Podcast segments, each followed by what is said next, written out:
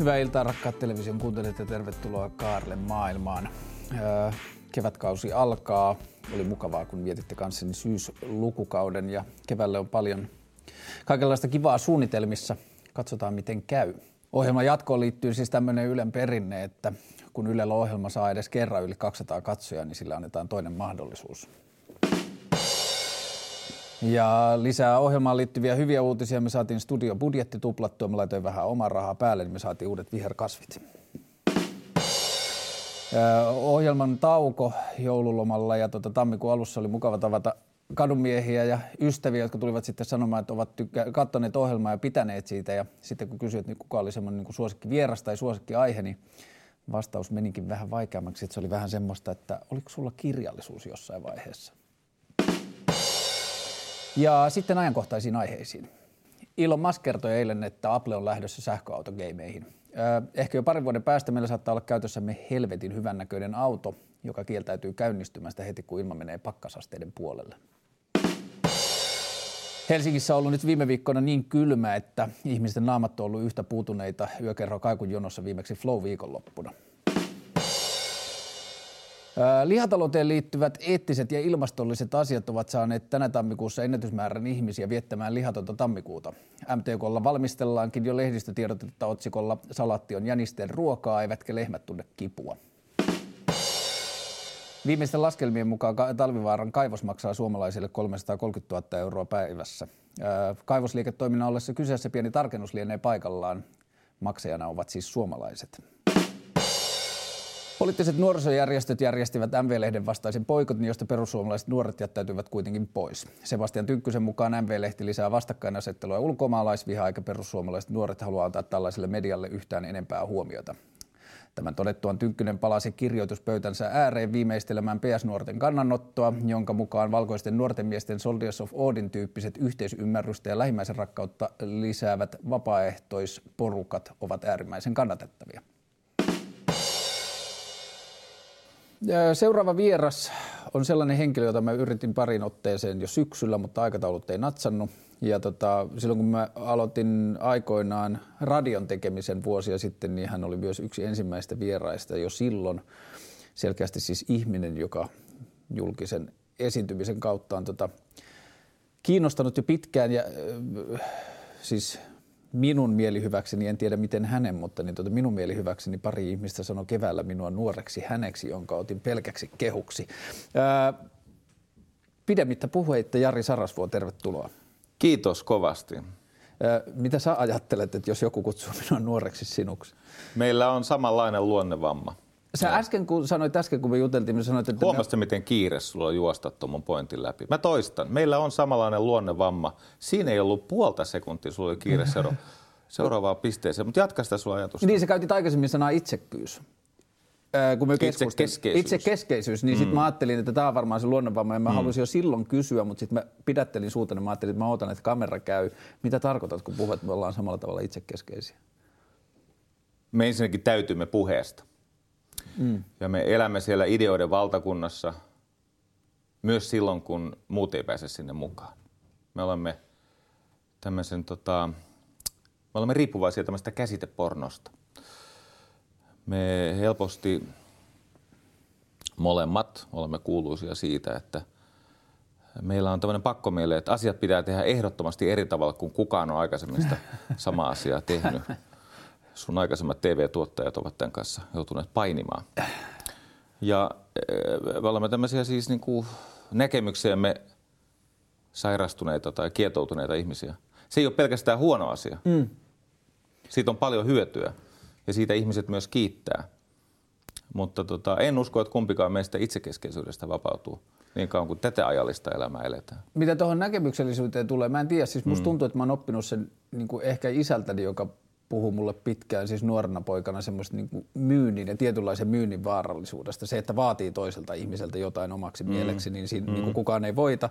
Niin mä en tiedä kuinka hyvin mä onnistun arjessa, mutta mä oon itse jotenkin suhtaudun, mä tunnistan ihan täysin ton niin kuin omissa ideoissa ja erilaisella, eri lailla tekemisessä. Mä en ehkä ajattele, että mä haluaisin tehdä asioita erilaisuuden takia eri lailla, vaan siksi, että entä jos näin ei ole kokeiltu ja se toimiikin paremmin. Mutta mä oon niin kuin vähän viime vuosina yrittänyt opetella siihen, että jos muut ei innostu, niin mä en vaadi niiltä sitä. Että mä teen vaan silloin, kun mä voin ilman, että mä loukkaan jonkun toisen pyrkimystä. Sitten sä oot jalostuneempi kuin nuori Jari Sarasvu. entä vanha Jari Sarasvu tai vanhempi? No, no mä tuun perässä, mutta eh, toi ajatus, mitä sä kuvaat jo haltuun otetuksi, niin se on mulla vielä tutustumisen alla. Joo, siis se ei missään tapauksessa ole varmaan vielä haltuun otettu, mutta se on asia, johon mä selkeästi pyrin. Et mä käytän sitä aina silloin, kun se ei astu jonkun muun varpaille, mä pyrin tekemään just silleen, niin kuin itse tuntuu parhaalta. Me ollaan Kaarelle molemmat tämmöisiä toipuvia idealisteja. Ehkä.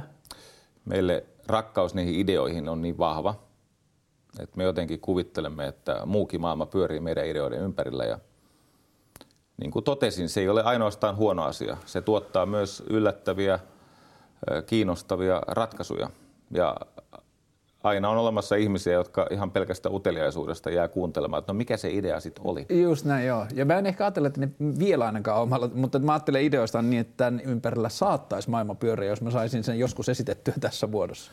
Juuri näin mä tunnen sellaista ö, suorastaan ö, niin kuin lämmintä kiintymyksen kaltaista ö, no, läheisyyttä olemme tämän suhteen eh, sielullisesti samanlaisia. Keskustellaan tästä joskus lisää. Sä mainitsit äsken tuosta puheesta ja tota, yksi mitä mä oon seurannut ja taas itse kokenut suurta läheisyyttä ja sielunkumppanuutta. Sä oot tehnyt Yle Puheelle niitä puheohjelmia ja sä oot puhunut yssikseen aika paljon. Ja tota, mä oon tehnyt podcasteja itsekseni ja se on mulle siis semmoinen niin kuin lähes transcendenttinen kokemus. Mä menen sohvalle pötköttelemään ja sitten mä laitan mikrofonin mahan päälle ja sitten mä mietin, että mistä mä haluaisin tänään puhua. Ja sitten mä puhun ja välillä mä puhun jopa tunti neljä viisi. Ja mä kuulin tuolta Yle puheen kautta yhdeltä kaverilta, se kertoi siitä sun tuotantotavasta. Ja korjaa, jos mä olen väärässä, mutta mä ymmärsin niin, että sä teet sitä ohjelmaa sillä tavalla, että sulla on jonkinlainen kehikko, mitä mm-hmm. sä seuraat. Ja sitten sulla on äänimies tai äänihenkilö, joka auttaa sua sen lähetyksen kanssa. Ja sitten sä vähän niin kuin tuijotat sitä ja sit sä sanot sille, että eikö niin. Ja sä esität ideaa ja tarkistat siltä, että eikö niin. Että sulla on vähän niin kuin joku pallottelukaveri siinä, kenen kanssa pelaat tietyllä tavalla. Se ei reagoi millään tavalla, mutta se on sulle henkisesti joku tällainen. Joo. Ensinnäkin mä tarvitsen siihen ihmisen, joka ajaa sen lähetyksen. Just näin. Ja se on mun tuottaja Hansku Kurkela.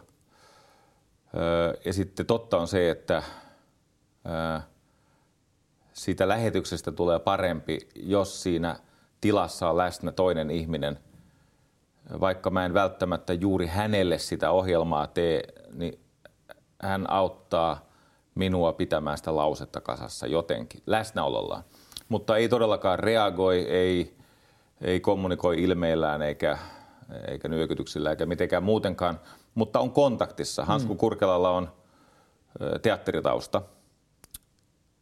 Ja itse asiassa koko tämä monologimuoto on peräisin – semmoiselta dramaturgi Soila Valkamalta. Eli silloin kun syksyllä 2012 aloin keskustella Yle Puheen kanssa, että mä voisin tehdä radio-ohjelmaa niin kuin taksverkkinä. Ja sovittiin, että hyvä, teen, mutta ei ollut vielä tietoa muodosta. Mm. Sitten aika moni ihminen ehdotti, Juha Tynkkynen ehdotti, että vedä saarna ja Kati Turtola ehdotti, että vedä luentoja – Moni ehdotti, että, tee semmoinen yksin puhelu. Ja mä pidin sitä ajatusta julkeana ja mahdottomana ja niin itsekeskeisenä, että sillä ei ole niin kuin kuulijan kannalta, se, se on niin kuin loukkaus kuulijan ajankäyttöä kohtaan. Ja vastustin ideaa. Mutta se oli Soila Valkama, joka minut taivutti sen ajatuksen kanssa, että hyvä monologi on lähes aina dialogisempi kuulijan kannalta – enemmän dialogia kuin haastattelu. Mm. Koska se dialogi, se vuoropuhelu käydäänkin sen monologin pitäjän ja sitten sen kuulijan niin kuin ajatusten kanssa. Ja tähän liittyy tärkeä juttu. Ja se liittyy se, että ne ei ole käsikirjoitettuja. Tämä oli seuraava kysymys. Kuinka paljon se, millä tavalla sä käsikirjoitat? No mä siis valmistelen sitä Joo. paljon ja usein liikaa. Mä luen paljon aineistoa. Öö, mä kerään siitä aineistosta ranskalaisia viivoja. Joskus saatan jonkun pätkän yrittää kirjoittaa suuhuni sopivaksi. Mutta kun sitä aineistoa on tyypillisesti 13 liuskaa tai 11 liuskaa, niin itse siinä lähetyksessä mä käytän ehkä yhtä tai kahta liuskaa. Mm. Eli se tapahtuu aidosti siinä hetkessä. Se on siis improvisaatio. Mä ajattelen ääneen. Mm, just mä yritän pitää sen ajatuksen kasassa. Ja mä yritän pitää sen ajatuksen sellaisena, että se kuulija pääsisi mukaan, vaikka mä en tätä kuulijaa näe enkä aisti. Ja tämähän on aika vaikea muoto. Ja sen takia mä koen joka ikisen lähetyksen jälkeen semmoista raastavaa häpeää. Mä koen pettäneeni sen luottamuksen. Siis mä koen, että mä oon valmistautuessani ollut jonkun semmoisen asian äärellä, joka on parempi ja kirkkaampi ja tärkeämpi kuin mitä mä onnistuin välittää siinä itse lähetyksessä. Mutta se on juuri se epätäydellisyys, virheellisyys, epärytmisyys. Mm. Se mun puhehan, jos kuuntelee niitä lauseita, niin nehän on epärytmisiä usein. Ja sehän tekee sitten inhimillisen. Joo, ja sitten siihen, kun pointti uppoaa sen pisteen aikana tai tahattoman tauon aikana, tai joskus mä rakennan lausetta, mm. joka on aivan liian mahtipontinen ja raskas. Se luhistuu oman painonsa alle. Mm. Se lause, ja mä saatan naurahtaa siihen, niin kuin säkin äsken, niin mulle käy niin, että se on se hetki, missä se kuulija pääsee mukaan. Ja sitten ne käy, ne käy niin kuin omassa päässään keskustelua mun kanssa. Kun se, mitä sanoit siitä aikaisemmin, että sulle se ensin se niin kuin idea tai ajatus monologista mm. tuntui itsekkäältä, mä koen sen kuulijana ihan toisinpäin. Mm. Koska mä koen, että silloin kun ihminen on yksin mm. ja, ja, ja se on vielä radio, eli siinä ei ole katsekontaktia, mm. siinä ei ole tämmöisiä myymisen välineitä, mm. niin se on, mun mielestä se on vaatimattomampi. Siis sillä tavalla, että se, se tuntuu vilpittömältä, että se antaa vaan sen tilan. Joo. Ja sitten tuosta niin tota, i, niin kuin ajatuksen tuomisesta puheeksi ja siitä, oot sä kertaakaan vielä jäätynyt? Niin kuin pitkiä jäätymisiä sillä tavalla, että sä täysin menetät ajatuksen tai jotain muuta siinä niin kuin kesken lähetyksen? Ei, mutta äh, toissa päivänä kävi niin, että mä aloin itkeä. Mä en saanut sitä sanottua, sitä asiaa, kun mä oon vuonna 1987 seurannut semmoista tragediaa ja se on vaikuttanut mun tunteisiin hyvin voimakkaasti. Ja nyt kun mä kävin tätä lähetystä varten sen äh, Baby Jessican tarinan uudestaan läpi, niin mä ensin – pillitin kotona. Sitten mä ajattelin, että tässä on nyt semmoinen riski, että mä en pysty tätä vetämään. No itse siinä lähetyksessä siinä on aina sen verran kuitenkin sitä jotain adrenaliinia tai jotain, mikä mm. boostaa sitä itseluottamusta. Ja mä ajattelin, että mä nyt tunne itseni niin ehjäksi, että mä yritän kertoa tämän Baby Jane, äh, Jessican tarinan. Ja sitten mulle kävi niin, että en pystynytkään. Mä niin kuin liikutuin sitten. No sitten mä puhaltelin siinä hetken. Siis koitin päästä siitä yli niin, että mä pystyn jatkamaan sitä ajatusta. Ja mä huomasin, että mä en pysty. No mä ajattelin, että mä vaihdan sitä ajatusta. Ja äh, se yllättäen toimii. Semmoinen häpeä tutkija kuin Brené Brown on tehnyt tällaista hyvin yksinkertaista tutkimusta. Hän kyselee ihmisiltä että kuvatkaa niin kuin haavoittuvaisuuden tiloja, tiloja. Kuvatkaa niitä tilanteita, missä te olette haavoittuvia. Ja sitten ihmiset sanoo, että jos joku käyttää luottamusta väärin tai ollaan kiusallisessa, häpeällisessä mm. hetkessä tai joku pelottelee tai silloin kun hallinnan tunne heikkenee ja se oma asema muuttuu epävarmaksi, intimiteetti on haavoittuvaisuuden tila. Ja on luonnollista ja inhimillistä, että ihmiset eivät oikein halua mennä siihen haavoittuvaisuuden tilaan. Mutta elämän kaikki palkinnot jaetaan siellä haavoittuvaisuuden tilassa. Siellä, missä on epävarmuutta, öö, haurautta, sitä ihmiseen kuuluvaa rajallisuutta ja viattomuutta, siellä on kaikki palkinnot. Tuota mulle mielenrauhaa. Siis ainoat syksyllä näkemäni painajaiset tai kauhukuvat liittyen tähän ohjelmaan oli sellaisia, että mä niin kuin heräsin yöllä sellaiseen tilanteeseen, että joko mä en ollut saanut vierasta tai sitten mä unohdin kesken sen vieraan läsnäolon, mistä meidän piti puhua tai muuta. Ja sitten mä yhtäkkiä olin tilanteessa, että mä istuin tässä ja kamerat osoitti ja mä en tiennyt, mitä mä sanon. Ja siinä, silloin oli just se, että mä niin kuin laitoin itteni semmoisen niin haavoittuneisuuden tilaan, että, niin kuin, että siellä oli silmäpareja toisella puolella kameraa, joka katsoi, että mitä hän seuraavaksi sanoi, ja mulla ei ollut harmaan, harmaantakaan aavistusta. Mikä palkinto mulle on tarjolla siinä? No ensinnäkin kaikki vastaukset on tilanteessa. Jos tässä tapahtuisi jotain aidosti yllättävää, mm. jos tämä lähtisi niin kuin täysin eri suuntaan kuin mitä sä olet suunnitellut tai kumpikaan meistä on saanut odottaa, niin se muuttuisi kiinnostavaksi. Joo, just niin, näin mä ajattelin kanssa. Tämän lisäksi niin katsojahan haluaa tuntea niin kuin turvallista pelkoa. Siis sellaista vaaran tuntua, joka ei kuitenkaan uhkaa hänen identiteettiään. Mm. Et, et, et, jos tässä tapahtuisi jotain sellaista, jossa kumpikin me menettäisimme niin kuin hallintamme. Joskus se on ihmisten, eikö ne ihmiset voi riidellä tai suuttua, uhata marssia pois lähetyksestä. Se, että siitä hetkestä tulee vaarallinen, niin siitä tulee kiinnostava. Mm. Tai se, että syystä tai toisesta ihminen joutuu pysähtymään semmoisen totuuden edessä, jota hän on taitavasti väistellyt pitkään. Haavoittuvaisuus on kiinnostavaa. Kun puhutaan siitä niin kuin periaatteessa improvisaatio on tuttu. Niin kuin mm. Viimeiset neljä ohjelmaa syksyllä tätä tehdessä, niin mulla ei ollut enää käsikirjoitusta ollenkaan. Et, niin kuin, että mä sillä tavalla tunnen tietyllä tavalla sen käsitteen. Mä en ole osannut ajatella sitä improvisaationa, mutta se on tuttu ajatus, koska mun ajatus on se, että mulla on vain joku ydin, mitä kohti, minkä ympärillä mä haluan mm. hämmentää ja sitten mä teen näin. Mutta se, mikä siihen improvisaatioon tulee, on se, että kuinka nopeasti pystyy kerkeä ja tarvii tulkata niitä syntyneitä ajatuksia puheeksi ja teoiksi.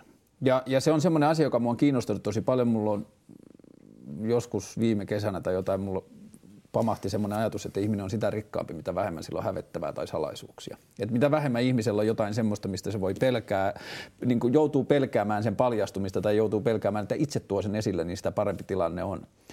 Ja kun sä mietit sun arkielämää, ei pelkästään tämä radio-ohjelma, vaan muutenkin sun työelämä ja sun toiminta, niin kuinka paljon sä joudut tulkkaamaan sun sisäistä maailmaa niin kuin ulkomaailmaan sopivaksi? Mitä enemmän, niin sen paremmin. Mitä enemmän mä oon kosketuksissa sen mun sen hetkisen sisäisen tilani kanssa, niin sitä paremmin mä pystyn toimimaan tässä todellisuudessa. Mä ajattelen myös näin, mutta että kuinka paljon se joudut muokkaamaan sitä sisäistä todellisuutta siihen ympäröivään maailmaan vai kelpaako se sellaisenaan? No ei se voi kelvata sellaisenaan, koska siellä meidän kellarissa riehuu hirviö, jota ei ole tarkoitettu ihmisten väliseen kohtaamiseen muuta kuin aivan harvoin. Siellä on niin häpeällisiä ja ahdistavia ja kammottavia voimia. Hyvä edel- elämä edellyttää teeskentelyä. Siis sitä, että sä oot rehellinen itses kanssa, sä tunnet miltä susta tuntuu, mutta siitä huolimatta osaat tarpeen tullen teeskennellä sivistyneempää ja hillitympää ja, tai lujempaa tai Mä kovasti toivon, että sä oot väärässä.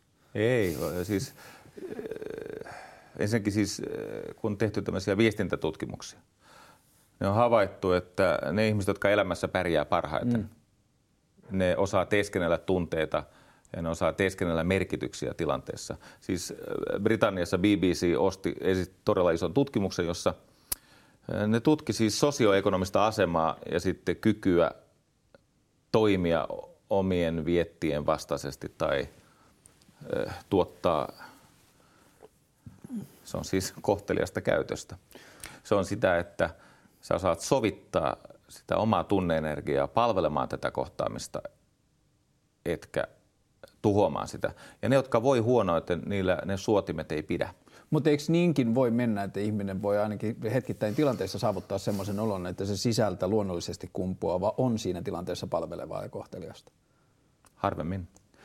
Kokeillaan tätä. Mulla on tämmöinen mm. tota, idea, jonka mä sain eilen. Tämän mm. idea lähti siitä, että mä tajusin, että me joudutaan ehkä, tai niin kuin, että mä oon joutunut työssä, niin mä ajattelin, mitä mä oletin sun työstä ja varsinkin sitten radion tekemisestä, mä ajattelin, että sä joudut tekemään tällaista niin mm. tulkkausta ja muuta. Niin mä kehitin tämmöisen äh, osion tähän ohjelmaan, jonka aikana me pyritään tuottamaan sisältämme syntyviä ajatuksia mahdollisimman filtteröimättä tallennusvälineille. Sen nimi on Paljaana. Mm.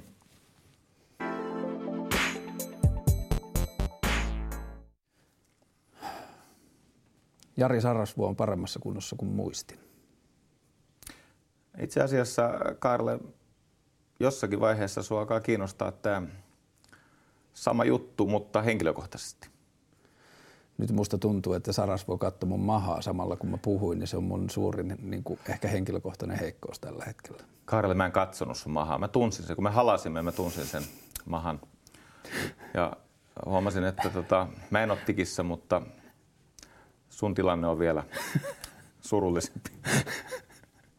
nyt musta tuntuu vielä pahemmalta, että sä muistit sen mahan, etkä pelkästään nähnyt. Mutta mä toivon, että tämä on sellainen asia, jonka mä onnistun, niin kuin vieressäni istuva henkilö on yksi niistä, jonka mä uskon, että se pystyy auttamaan mua ymmärtämään sen, miten mä kohtaan sen mahan oikealla tavalla, että mä pääsen siitä eroon. Ei sun sitä tarvitse päästä eroon. Öö, Tuosta ei todennäköisesti ole mitään terveysriskejä ja se on hyvä, että sä palvo sitä kroppaa. Se ei tässä elämässä ole kysymys mahan ympäryksestä. Siinä vaan käy niin, että tulee se hetki, jossa kiinnostukset vaihtuu ja voi olla, että kun me ollaan molemmat tämmöisiä koreelioita, niin se ehkä voi liittyä myös kehon muokkaukseen. Mä ajattelen itse niin, että mitä vähemmän ihmiset kiinnittää huomiota vaatteisiin tai ulkomuotoon, niin sitä enemmän pääsee läpi se, mitä sieltä sisältä tulee. Tämä on yleinen harha.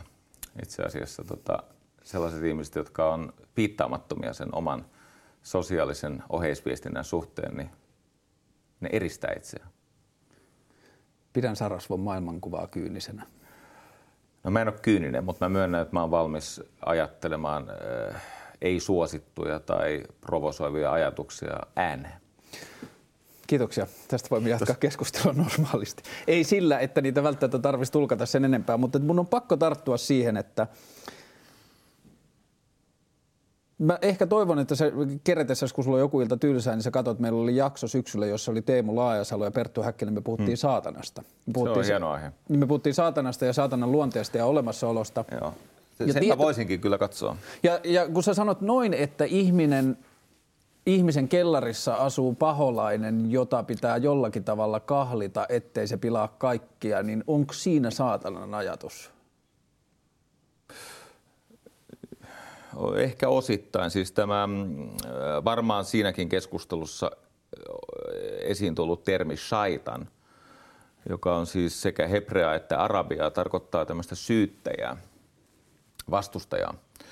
Niin meissä on se shaitan, meille siis tuttu sana saatana, Joo. johon liittyy tämä itseviha ja epäilys. halu tuomita ja epäilys ja tarve vastustaa hyviä asioita. Ja kun meissä on rakkautta elämään, niin meissä on myöskin rakkautta kuolemaan ja meissä on äh, altruistisia, siis tämmöisiä äh, niin kuin myötätuntoisia lähimmäisen rakkaita viettejä, mutta meissä on myöskin tietenkin äärimmäisen narsistisia viettejä.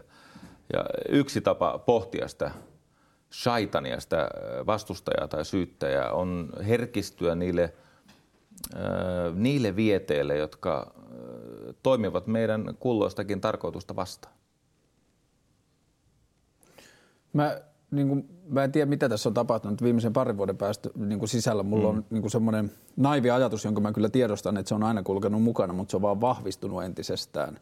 Että mulla on jotenkin semmoinen illuusio siitä, että – seuraavan kymmenen vuoden aikana kapitalismin luonteessa tulee tapahtumaan suuri muutos. Pelkästään sen, että niin kuin internetin todellisuus vaatii erilaista avoimuutta yrityksiltä tulevaisuudessa. Jos Uber mm. kohtelee kuskejaan huonosti mm. eikä maksa niille kunnollisia liksoja, niin joku muu koodaa Uberin perusideana halvemmalle ja sitten tulee ja niin edelleen. Se kuvaat mon... nyt markkinataloutta, etkä kapitalismia. Se on totta. Niin kuin, että nämä ter... Joo, mun pitää opiskella se paremmin, koska joo. mä huomaan, että... Noin se on menee... vähän niin kuin sosiaalidemokratia ja kommunismi eivät ole sama asia. Okei, okay. mutta mm. niin kuin, että mä on koko, musta on tullut koko ajan enemmän ja enemmän markkinataloususkovainen ja musta on tullut koko ajan enemmän ja enemmän kriittinen siihen tapaan, miten tällä hetkellä toimitaan. Ja musta tuntuu, että tällä hetkellä toimitaan tosi paljon sen ajatuksen mukaan, että ihmisten toimintaa ajaa nimenomaan pelot ja vihamielisyys ja jonkunlainen semmoinen niin raadollinen kilpailu, jossa millään ei ole väliä. Mm. Ja sitten mitä enemmän mä juttelen nuorten kanssa, niin kuin mä sain esimerkiksi viikonloppuna viettää illan 22-26-vuotiaiden kanssa, niin musta tuntuu, että niiden toiminnassa ja jotenkin siinä niin kuin maailmankuvassa oli paljon enemmän semmoista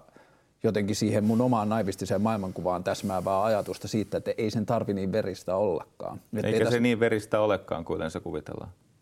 Sä jos joku tiedät, sä oot ollut... Ei se niin ole, kun... siis se, te, te, liiotellaan maailmassa olevaa pahuutta ja liiotellaan sitä, miten tota, ihmiset eivät välitä toisistaan.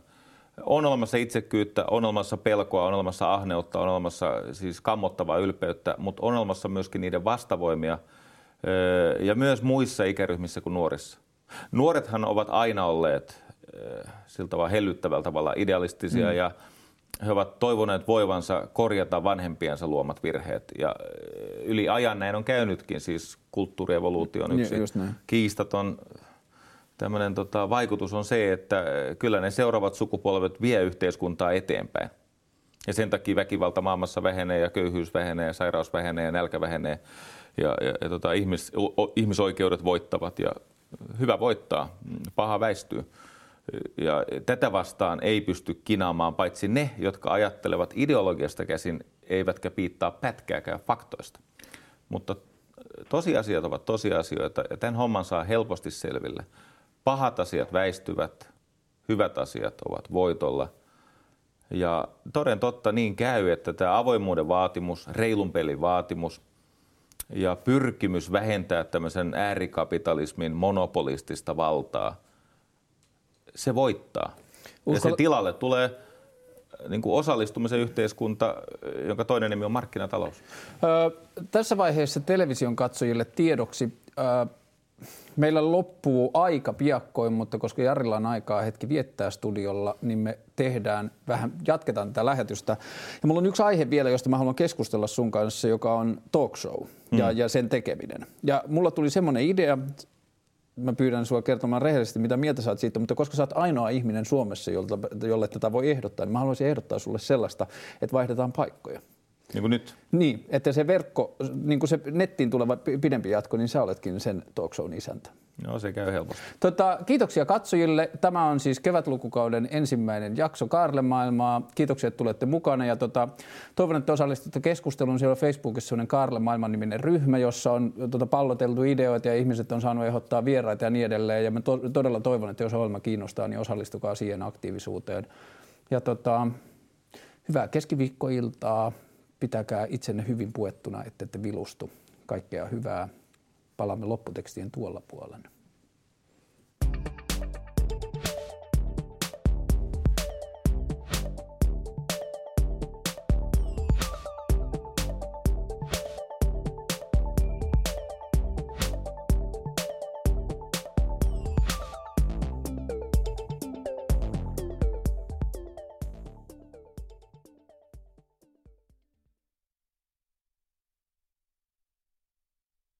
Internetin puolella areenassa. Niin toden totta, äsken ehkä 75 sekuntia sitten sain selville, että joudun jälleen kerran pettämään yhden lupaukseni. Olen nimittäin itselleni luvannut ja teitä kaikkia ikään kuin vartiakseni kutsunut, että en enää tee talkshowta. En koskaan palaa yhdenkään kanavan ilkin vallan alle. Mä puhun itsekseni siellä radiossa. Se on turvallisempaa. Mutta kun tuo Kaarle heitti tässä tämmöisen pyynnöksi verhotun haasteen, niin mä teinkin semmoisen ratkaisun, että ehkä tämän kerran ihan vaan niin kuin palvellakseni Kaarle Hurttiikin, niin mähän vedän tämän. Nyt kysymys kuuluu, kuinka pitkään? Öö, 20 minuuttia. Selvä. Karle... Äh, Pyydetään, että tuohon laitetaan 20 minuuttia tuohon kelloon, niin sä pystyt sitten katsoa sieltä. Tai itse asiassa juoksee, niin sä näet sen sieltä. Mä osaan, Hyvä. osaan katsoa tuosta noin. Joo. Sä valitset aiheen. Mielivaltaisesti mikä sua kiinnostaa? Mm, vaikka talk showt. Talk show, se oli ja tylsä aihe. Okay. Puhutaan siis talk show oikeasti. Mä lyhyesti totean talk showsta semmoisen asian, että... Ee, mä tein semmoisen hullun ratkaisun, että mä palasin 16 vuoden tauon, tauon jälkeen. ja se oli virhe ja omalta osaltani en ole enää kiinnostunut talk showsta. Valitsit toinen aihe. Syklisyys ihmisen elämässä. Syklisyys, käy hienosti. Joo. Ihmiselämää tota, säätelevät tämmöiset faasit, tämmöiset vaiheet niille vaiheille on ominaista, että me kuvittelemme, että kukin niistä vaiheista on se koko tarina, mistä minun elämä on kerrottu. Silloin kun me olemme lapsia, me luulemme, että elämä on sitä, mitä lapsi elämäksi kokee. Kun me olemme teinejä, me kuvittelemme, että tämä jatkuu lopun ikään. Kun me menemme ensimmäiseen työpaikkaan, niin meillä on sellainen kuvitelma, että tätä se työelämä on ja näin se jatkuu, kunnes vanhuus yllättää. Aika usein ihmisillä on vaikeuksia hahmottaa elämää vaiheena. Mitäs vaihetta sä elät? Kuinka vanha sä oot? Öö, 33. 33. Joo. Jeesuksen kuolinvuosi. Joo. 33-vuotiaana sulla on jo paljastunut, että sä et ole lainkaan niin lahjakas kuin hetki sitten vaikutit olevan. Ei vielä. Ei ole paljastunut vielä? Ei, siis mä, musta tuntuu, että mun käsitys omasta kyvystä on mennyt kapeammalle alueelle. Et mä ajattelen, että jossain siellä, mä en osaa ihan täysin määritellä sitä vielä, mutta jossain siellä on sellainen pieni alue, jossa mä oon aika lahjakas. Mutta monet niistä, mitä mä ennen luulin, että mä oon lahjakas, niin niissä mä oon todennut, että mä en olekaan. Joo. 33 tai ylipäänsä se 30 on se vaihe, jossa ihminen alkaa ensimmäistä kertaa orastavasti äh, hahmottaa sitä omaa rajallisuuttaan. Hmm. Se on kyllä tapahtunut, joo. Ja se usein liittyy myöskin siihen, että mitä annettavaa minulla on muille ihmisille no niin kuin ammatillisessa tai työmielessä.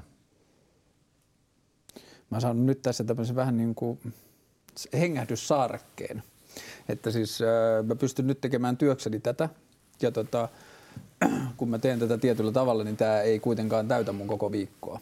Niin mulla on paljon tunteja aikaa viikossa miettiä, että mikä mun ammatti on tai mitä mm. mä teen työkseni. Ja tota, se on tosi antoisaa, se on välillä ahistavaa mm. ja se mikä sitten tekee ahistavan on, että niinku, mä en tiedä päteekö se maailmaan yleisesti, mutta Suomi ainakin on tottunut toimimaan niinku tittelien ja ammattien varassa. Että se mitä sun lukee käyntikortissa, niin ihmiset pystyy ostamaan sitä. Ja mä en osaa kirjoittaa käyntikorttiin yhtään mitään muuta kuin nimen. Et mä en keksi mitään titteliä. Mä en tiedä, niin kuin yrit, mä en osaa sanoa kellekään, että mihin se voisi käyttää mua, vaikka mä niin kuin ajattelen, että musta voisi olla apua vaikka mihin. Mm. Tiedätkö, Kaarle, minkä ikäisenä ihminen todennäköisemmin masentuu? 33. Ei ihan, mutta se alkaa se prosessi siementyä niissä vaiheissa, kun tulee tietoiseksi siitä, että mä en ollutkaan ihan niin kaikki voipa ja lahjakas ja kyvykäs kuin mitä mä toivoin, koska ei se maailma minua löytänyt missään semmoisessa mitassa kuin mä kuvittelin. Hyvin tyypillinen ikä masentua on siellä 42-43 ikävuoden tienoilla. Mä ensimmäistä kertaa elämässä koin jotain masennusten, masennuksen sukuista viime vuonna, niin kuin sanotaan huhtikuusta loppuvuodelle. Jossain mä näin semmoisen kolmiportaisen masennusmittarin. Mm. Siinä oli optimistinen tulevaisuuskuva ja aikaansaavuus ja joku vielä. Mm. Ja niistä kolme piti täyttyä ja niin kuin sitten oli masentunut, niin ne ei koskaan täyttynyt. Mutta et se oli siis, niin kuin se... mä ymmärrän, siis yritätkö sanoa, että jos ihminen on optimisti, niin hän on masentunut? Ei, vaan että oli kolme asiaa, että Joo. menettää sen tulevaisuuskuvan. Uh, okay, ja nämä menettää, niin silloin ihminen voi sanoa, että se on jollain tavalla masentunut. Ja mulla ei koskaan täyttynyt ne, mutta mä selkeästi tunnistin, että mun innostumisessa ja tietyissä tämmöisissä niin kuin positiivisuusmittareissa ja muissa tapahtui notkoja. Se oli, niin kuin, siihen oikeastaan liittyy tämä syklisyys. Et mä jouduin tekemään tosi paljon viime vuonna töitä sen eteen, että mä pystyin niin kuin, ajattelemaan sitä, että ehkä tämä ei ole lopullista. Että ehkä tämä ei ole minkä, millään lailla lopullinen, vaan että mä huomaan menettäneeni jotakin työkaluja, mä huomaan menettäneeni jotain pensseleitä, mutta ehkä tämä ei ole lopullista. Mm. Onko sun lapsia? Jo kaksi, kymmenen, kuusi, kohta seitsemänvuotias. Joo. Jos saat elää 75-vuotiaaksi, niin sulla on kaiken kaikkiaan 28 000 elinpäivää. Se on 657 000 tuntia. Itse asiassa se on muuten alle 28 000, se on 27 300 elinpäivää. Se on aika vähän. Kohta sä oot vanha. Kohta mä oon puolessa välissä. Mm, niin, näin on. Mm. Onko sulla määritelmää tai ootko sä koskaan hahmotellut, mikä on sun elämän tarkoitus, mihin, mihin tämä sun elämä pyrkii? Kyllä mä itse ajattelen ainakin tällä hetkellä, että ei mulla ole elämässä kuin yksi tarkoitus, tarkoitus joka mä ajattelen, että se on pyrkiä tekemään maailmasta parempi paikka. Joo, ja mi, minkä työn tai min, minkä siis äh, tekemisen kautta tämä ilmenee, koska Eli mikä on se elämäntehtävä, jonka täytettyäsi maailma on sun jäljiltä parempi paikka? Öö, esittää uusia ideoita, jotka ratkaisee ongelmia. Uusia ideoita? Tai uusia käyttötapoja vanhoille ideoille. Ja kenen maailma silloin on parantunut? No siis mä ajattelen, että mun velvollisuus on yrittää miettiä niitä ideoita niin, että maailma niin kuin kokonaisvaltaisena matemaattisena yhtälönä olisi parempi niin kuin sen idean esittämisen jälkeen kuin ennen sitä. Että, että sen sivuvaikutukset osot, niin kuin kohdistuu joihinkin sellaisille tahoille, joilla on varaa ottaa se sivuvaikutus vastaan, vaikka kaupallisille mm. suurille yrityksille, ja se ei aiheuta ö, negatiivisia seurauksia semmoisissa paikoissa, missä niin kuin on kohtuutonta vaatia siellä elämäntilanteessa olevalle ihmiselle lisää negatiivisia asioita. Aika käsitteellistä, korkealentoista ja ideakeskeistä. Mm, Joo, hyvin ideakeskeistä. Mutta mitä tuo tarkoittaa? Mulla Mitä se on- on, mitä se on niin kuin, jos, jos luovutaan nyt tästä käsiteakrobatiasta, mennään sinne käsityöhön. Mitä se on, niin kuin, mitä se on arjessa? Vuonna 2016 mulla on kaksi asiaa. Mulla on tämä TV-ohjelma ja sitten mulla on sellainen idea kuin Deed. Mä oon tehnyt sitä mm. kaksi vuotta. Se alkoi... Deed kuulostaa hyvältä. Ja se alkoi maaliskuun, helmikuun 22. päivä 2013 mun kaverin Facebook-statuksesta, joka kuului, että mistä jengi ostaa halkoja kaupunkiasuntoihin viikonloppuisin, joka on isoin first world problem, mitä ikinä on ollut.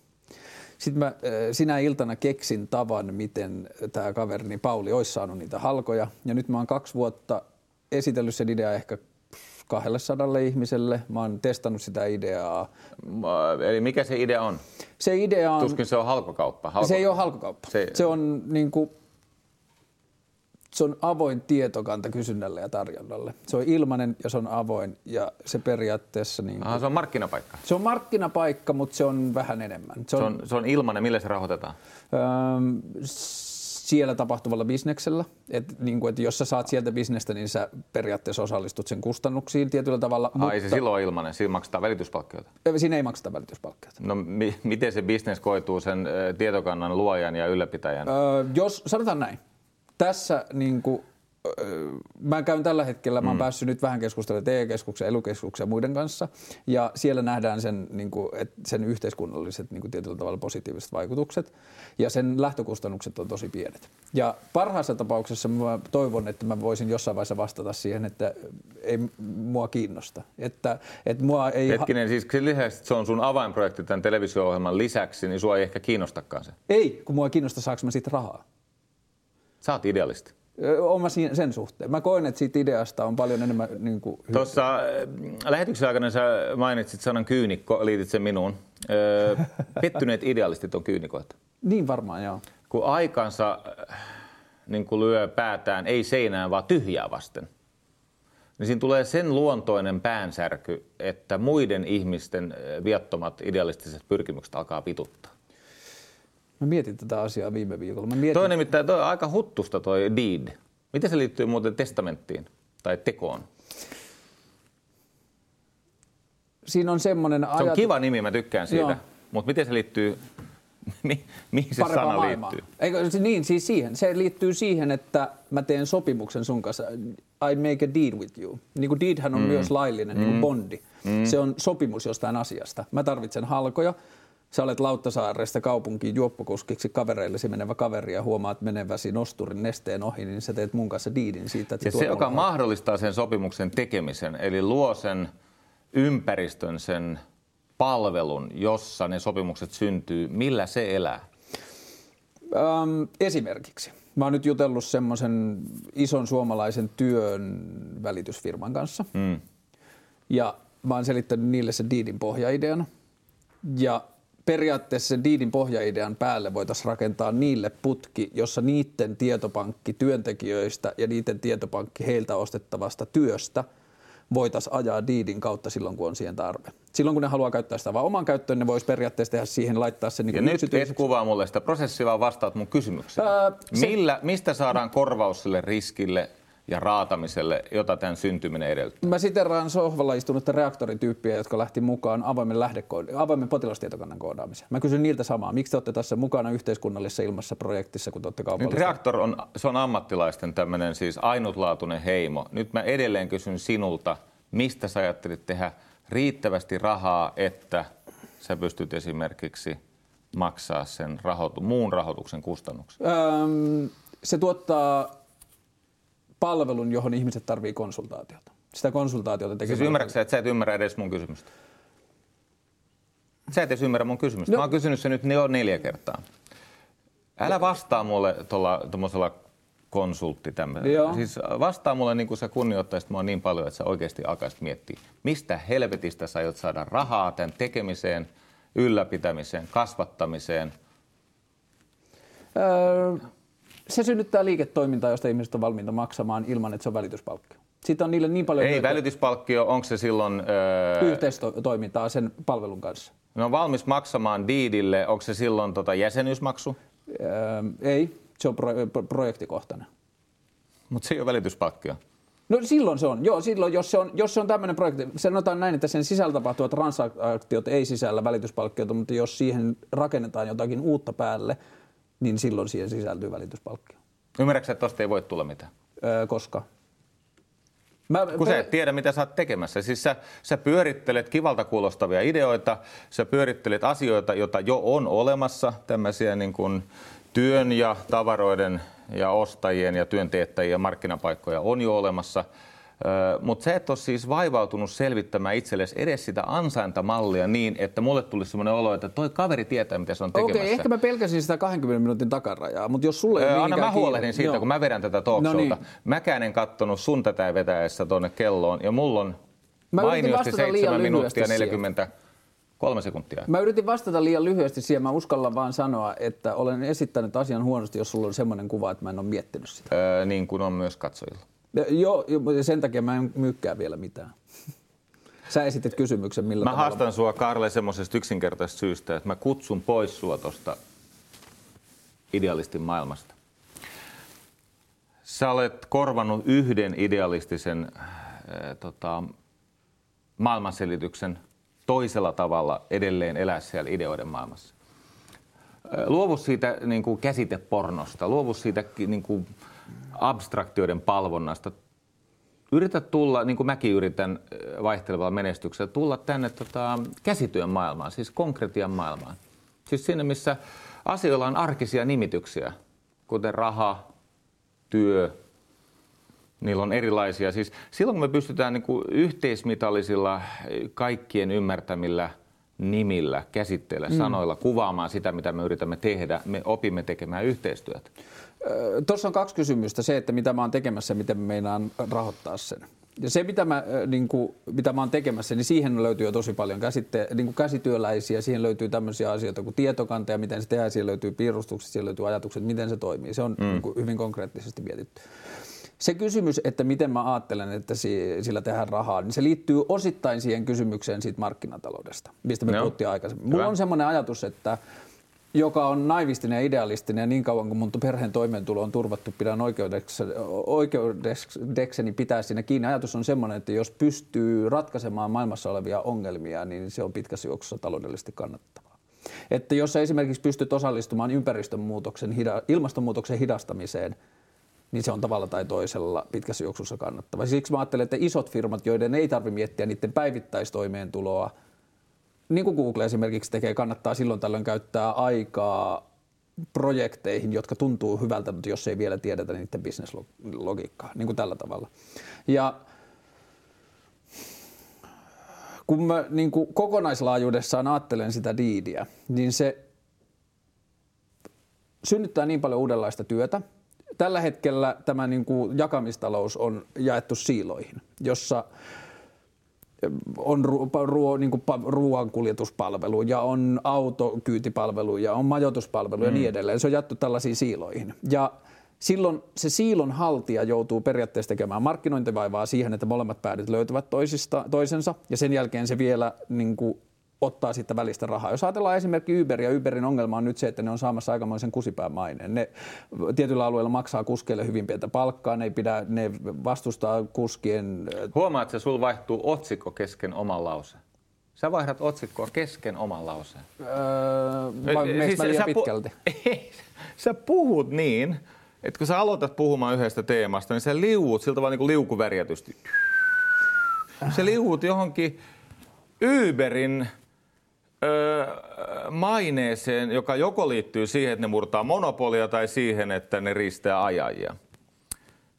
nämä ajajat ovat vapaassa sopimussuhteessa siihen Uberin, ne haluaa sitä tehdä. Ne katsoo kai, että se on heille ihan järkevää. Ja sitten on eri asia se, että pitäisikö parisilaisten tai helsinkiläisten taksikuskien joutua luopumaan siitä niin. monopolistaan. Mutta se, mistä me lähdimme, on se ansaintamalli, jolla jonkin noin arvokkaan palvelun pystyisi luomaan ja ylläpitämään. Mulla oli selkeä kaari siinä, joten mä olin tulossa takaisin siihen. Usko tai älä, mutta mä, mä ymmärrän, että... Mutta niin, kun mä oon vastuussa tästä niin, ohjelmasta niin, ja mä, mä tiedän, että mulla on kolme minuuttia ja 45 sekuntia aikaa, niin mä joudun jossakin vaiheessa vaan toteamaan, että hetkinen, että me eksyttäjät, me jotka hypnotisoimme puheellamme ihmisiä, niin että heikkolahjoinen putoo kelkasta rupeaa pitää sitä viisautena. Valtahan siirtyy sille, joka saa puhua, vaikka ne olisi kuinka päättömiä juttuja ja sitä kuunnellaan. Niin meillä eksyttäjillä on juuri tuo tapa. Ja sen takia jonkun pitää sanoa poikki. Sano, että mitä toi tarkoittaa semmoisella termistöllä, missä ihmiset juo vettä tai maitoa, ne asuu omistusasunnossa tai vuokra-asunnossa, ne pukee erilaisia vaatteita päälleen, missä eletään sitä arjen elämää. Ja mä kutsun nyt siihen urakkaan sun. Mä sanon vielä siitä, että eikö niin, että niillä eksyttäjillä ei ole mitään arvoa, jos ei se kuulija saa siitä jotain semmoista, niin kuin, että se voi eksyä siihen puheeseen, mutta jos ei se saa siitä jotain innostavaa, niin silloin sitten ei mitään hyötyä. Ja silloin mä ajattelin, Joo. että sä katkaiset mut just oikeassa kohtaa, että jos, se, niin kuin, että jos sä tiput kyydistä ja se pointti ei näytä tulevan selkeäksi, niin silloin... Mutta niin tiedätkö mitä? Mä en tippunut kyydistä. Okay. Mulla on johtuen tästä mun omasta luonneviasta, mulla on ihan poikkeuksellinen puheeseen liittyvä työmuisti. Mä pystyn taakse kelaamaan, jos on pointti. Okay. Mutta sen on ammatti minun yeah, just näin. Siellä mun hippokampuksessa on tämmöinen kummallinen puhemuisti. Saat oikeassa pitää inspiroida – pitää heri, niin kuin synnyttää tunne, liikautus. Mutta sen lisäksi sen puheen pitäisi syventää ihmisen ymmärrystä siitä maailmasta, missä he elää, ja jopa lisätä toimintakykyä. Mm. Mä olen tuommoisen palvelun puolella osittain sen takia, että öö, niitä tarvitaan ja moni on niitä tekemässä ja joku niistä onnistuu ja se parantaa maailmaa. Mä olen samaa mieltä. Samalla tavalla kuin hyvä televisioesiintyminen tai, tai hyvä joukkoviestintä, se antaa ihmiselle ajattelun aminohappoja. Ja, ja se antaa, saattaa muuttaa todellisuutta. Se sitä kautta muuttaa mm. ihmisten todellisuutta tai antaa virtaa. Mutta se on aika ankaraa työtä, joka edellyttää siis sellaista valmistautumista, että sä oot niin valmistautunut, että sä kykenet olemaan spontaani silloin, kun joku sotkee sun, sun peliä ja oikeasti haastaa. Tämä on mun mielestä tosi siistiä ja mielenkiintoista, että me mentiin tähän. Siis mulla on ollut pitkä, mä sanoin jo yhdelle kaverille marraskuussa, että Sarasvo on yksi, jolle mä haluan selittää diidin. Ja mun ajatus oli, että mä en ota sitä ohjelmassa puheeksi, koska mun tähän mennessä mun kokemus on ollut, että jotta mä saan käytyä sen kokonaan läpi, niin se vie melkein niin kuin, että mä oon vaiheessa, jossa se on mm. mulla selkeästi, mutta sitä ei ole puettu muotoon, jossa ihminen pystyy ymmärtämään sen nopeasti. Mutta musta on hauskaa, että sä veit sen keskustelun siihen. Mm. Musta on hauska löytää ne pisteet. Mä, niin kuin, mun täytyy pahoitella, että niin paljon kuin mä arvostan sua, niin sä et silti vienyt mun toivoa siitä asiasta. Että mä edelleen ajattelen, että mä oon niin paljon öitä valvonnut sen niin idean. paljon kuin mä sua arvostankin, niin sä et vienyt mun toivoa. Koska siis sä esitit... Ymmärrätkö? Nämä vähän hymyilee täällä, kato. Siis, siis varo niin tota puhetta. Sulla on kato automaattikela. Sulla on siis pikkuaivot, jotka tuottaa puhemotoriikkaa ja sieltä tulee välillä sellaisia lauseita, että jos ei mun kaltaiset ihmiset, niin paljon kuin mä sua arvostankin, mm niin sä et vienyt mun toivoa. Siis kun mä koen, että sä kritisoit, sä ajattelet, että sä löysit Ei, siitä mä happotestasin okay, sun hyvä. ideaa, että sä pärjäsisit, kun sä menet tuonne hakemaan verorahaa.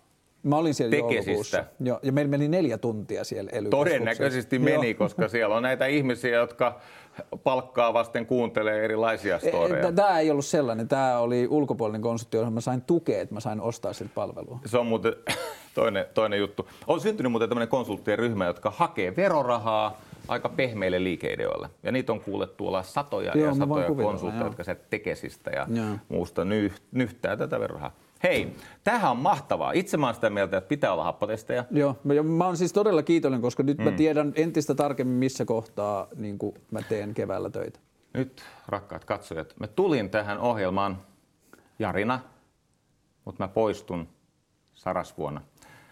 Tämä oli kokemus. Öö...